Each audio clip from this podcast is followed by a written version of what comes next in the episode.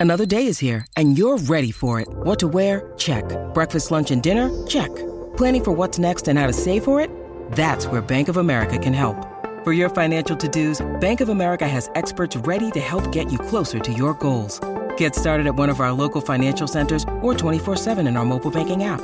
Find a location near you at bankofamerica.com slash talk to us. What would you like the power to do? Mobile banking requires downloading the app and is only available for select devices. Message and data rates may apply. Bank of America and a member FDIC. When you need mealtime inspiration, it's worth shopping Kroger, where you'll find over 30,000 mouthwatering choices that excite your inner foodie. And no matter what tasty choice you make, you'll enjoy our everyday low prices, plus extra ways to save, like digital coupons worth over $600 each week. You can also save up to $1 off per gallon at the pump with fuel points. More savings and more inspiring flavors make shopping Kroger worth it every time. Kroger, fresh for everyone. Fuel restrictions apply. It's time to take command with former NFL tight end Logan Paulsen and former Commanders beat reporter Craig Hoffman. What's up? What's happening? I'm Craig Hoffman. That is Logan Paulsen. And hey, look, Logan, there's a third face on our screen. That's Daryl Ruiter, 92.3 The Fans, Browns beat reporter, host of It's Always Game Day in Cleveland, our sister podcast on the Browns. I'll actually be on with them. Daryl, I heard you guys record it like some inhumane hour. Very late recording, but I'm going to do it just for you guys. I, you know what? Uh, appreciate you taking the bullet, but you know, we all have lives and things to do, so we, you know, we just try and we found a time that works for everybody. I also just would like to clarify. I have a life as well. It just ends around six o'clock, No. and I, I go into I go into non-life mode. I'm like, I don't want to do anything but sit on my couch. So that's all right. Well, the, the same way, except for I don't like getting up in the morning. I, I'm the Mm. opposite. Life for me doesn't begin till about noon. That's like when I wake up. So if you talk to me before noon, I'm usually really, really grumpy. And then afternoon, I'm just sort of grumpy. which is weird because your day job is covering the Browns. You think your day would get grumpier as it went. Well, you know, uh, after doing it all these years, you just accept it for what it is. That's I, you know, the the five stages of grief. I don't know where acceptance fits in, but that's the stage that I'm at when it comes to the Browns. So let me ask you this, because obviously, like, look, we've spent a lot of time this this year and over the past many years talking about all kinds of untoward things with the Washington organization, thanks to the owner uh, and some of the people that have worked here in the past. That's well covered in any number of uh, media outlets and also a congressional report. Uh, for you guys this year, you know, bad football is one thing, but covering Watson and, and the whole saga that was the trade and then ultimately the, how it's played out this season, as there's been continued reporting um, on the things that he did, and, and then ultimately now he's taken the field. And uh, we'll talk about the football and what that all means in a second. But like, as someone on that beat covering that, what has this year been like compared to the other years that have, you know, had their their share of off the field stories as well with Cleveland? But this one's this one's pretty unique. Well, let's just put it this way: when uh, they were going through the the recruitment process, and the news came out that the Browns had been eliminated, um, I celebrated. And then the next day, when it came out that the Browns got him, I cried. Did you yeah. actually cry? No, Or is that but? I wanted to because I knew what that was going to entail. Uh, a lot of non-football related things, a lot of very uncomfortable subjects that are you know going to have to be talked about, uh, and that. So yeah, it it was not uh, great. Uh, I just basically sat there and said, of all the quarterbacks they picked, why this guy? Um, but now that we, now that he's on the field, now that he has served his suspension, um, for all intents and purposes, at least from my perspective, unless there are new revelations that come out, that story goes in the file cabinet for now. Um, and it's it's you know basically about football uh, for me. But if additional accusations come out, if additional litigation, you know there are still two active cases uh, against him, and there's a chance he could settle them. There's a chance they could uh, go to trial. I know one of uh, the accusers absolutely wants to go uh, to trial, but um, you know, for me, I've tried to keep it about football as much as possible, similar to you guys down in Washington with all the external stuff that surrounds the Commanders franchise. You know, um it, you you try and keep stick with the football stuff as as much as possible. And if there's any other relevant news that comes out, then obviously it's our job to cover that. Yeah, and, and I've certainly been not afraid to talk about uh, that stuff as well. We do a lot more of that stuff on the radio than than we do necessarily here. But from a football standpoint, you also have a season that's like you're waiting on this guy for the entirety or almost the entirety of it. Now he's playing. Like, what is what is the the what was it like around the building? Like, what do the other players have? Or you have almost this like I don't know, like the season of purgatory where you're just waiting for the guy that you gave all that money and traded for and, and were willing to take on all the bad headlines to actually come and play quarterback. So how, how did that play out in terms of the football storyline of the season? Well, I mean, uh, Jacoby Brissett came in and I thought did a really good job. Unfortunately, they only won four of the first eleven games. And and if you would have told if you would have told me without watching any of the games and anything transpired, yeah, that pretty much sounds about right. Winning four to seven with Jacoby Brissett as your starter. The problem is Jacoby played really, really well. In fact, Jacoby has eh, played a lot better than we've seen Deshaun Watson play. Like we have yet to see Deshaun Watson look like the player that they gave two hundred thirty million dollars to. Now there's built in, I'm calling them excuses. There's built in excuses, right? He played terrible at Houston. Was his first game back. He was, you know, throwing one hop passes to receivers all afternoon long. Then bad weather started. So, well, it's kind of unreasonable to expect that he's going to light up box scores when the weather is pretty terrible out there, right? Uh, he played well down the stretch against the Saints in those ungodly, frigid, uh, you know, polar express conditions um, that he had to play in. Just guys couldn't catch the football. He had three drop, the three potential uh, touchdowns that were dropped. So it's tough to even evaluate the football aspect of things uh, with Deshaun Watson because there's so many mitigating uh, circumstances, or as normal fans call them, excuses uh, as to why things haven't, you know, really been elevated to the level uh, that, that people expected them to. So um, you know, I, I don't know if players were sitting around those first 11 weeks just waiting for Deshaun to arrive and that all of a sudden was going to be the, the magic elixir. I hope not, because I really think that that's insulting to the quality work that Jacoby Brissett did for them. Um, so yeah, I, I, hope that's not the case. I just hope that you know there are tangible reasons because that that's what I'm trying to figure out why you have all this talent and the Cleveland Browns still can't win football games. It, it, it's maddening. Well, I would say, like, uh, in terms of watching, I'll watch a lot of Cleveland this week, you know, which is a good and bad thing, obviously. But I will say that, um, you know, one of the things that stuck out to me is just how the defensive side of the football struggles for them. You know, offensively, I think there's a consistency, especially with Brissett at quarterback. They seem to have a nice identity. Obviously, there's been a transition for whatever reason in the run game since uh, Watson's kind of taken the uh, the helm. But defensively, like, what is, in your opinion, the issue there? They've got a lot of talented pieces. They've got a lot of young people who are very athletic. It just seems it doesn't quite gel. They're not always on the same page. What's what's the story there?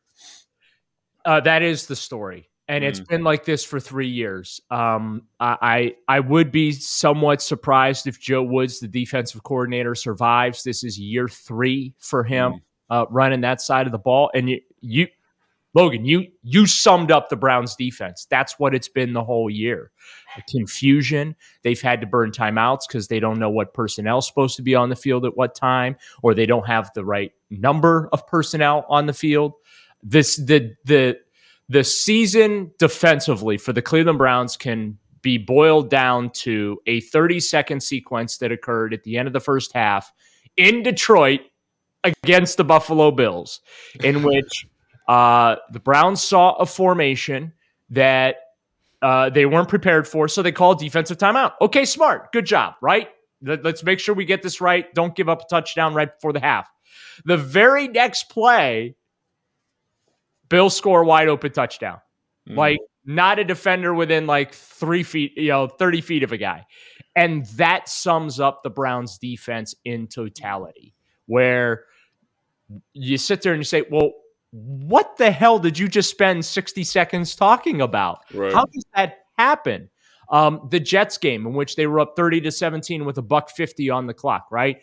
Um, they lose that game uh, 31 to 30 because the defense again everyone's looking at each other. It's it's the spider-man meme. That's the browns defense. Everybody's pointing at each other. You was that you? Was that you? Was it you? Like so that is basically uh, a summation of that side of the football. And it's it's really disappointing because as you said they have talent on uh, on that side of the ball. This is not a situation where we're sitting up here in Cleveland 5 years ago saying well let's see. They have no pass rusher. They have no this, they don't have that, they don't have like they have the cornerstones. Now, every team has holes on their roster, let's be honest about it. There's no such even Super Bowl champions, there's no such thing as a perfect roster.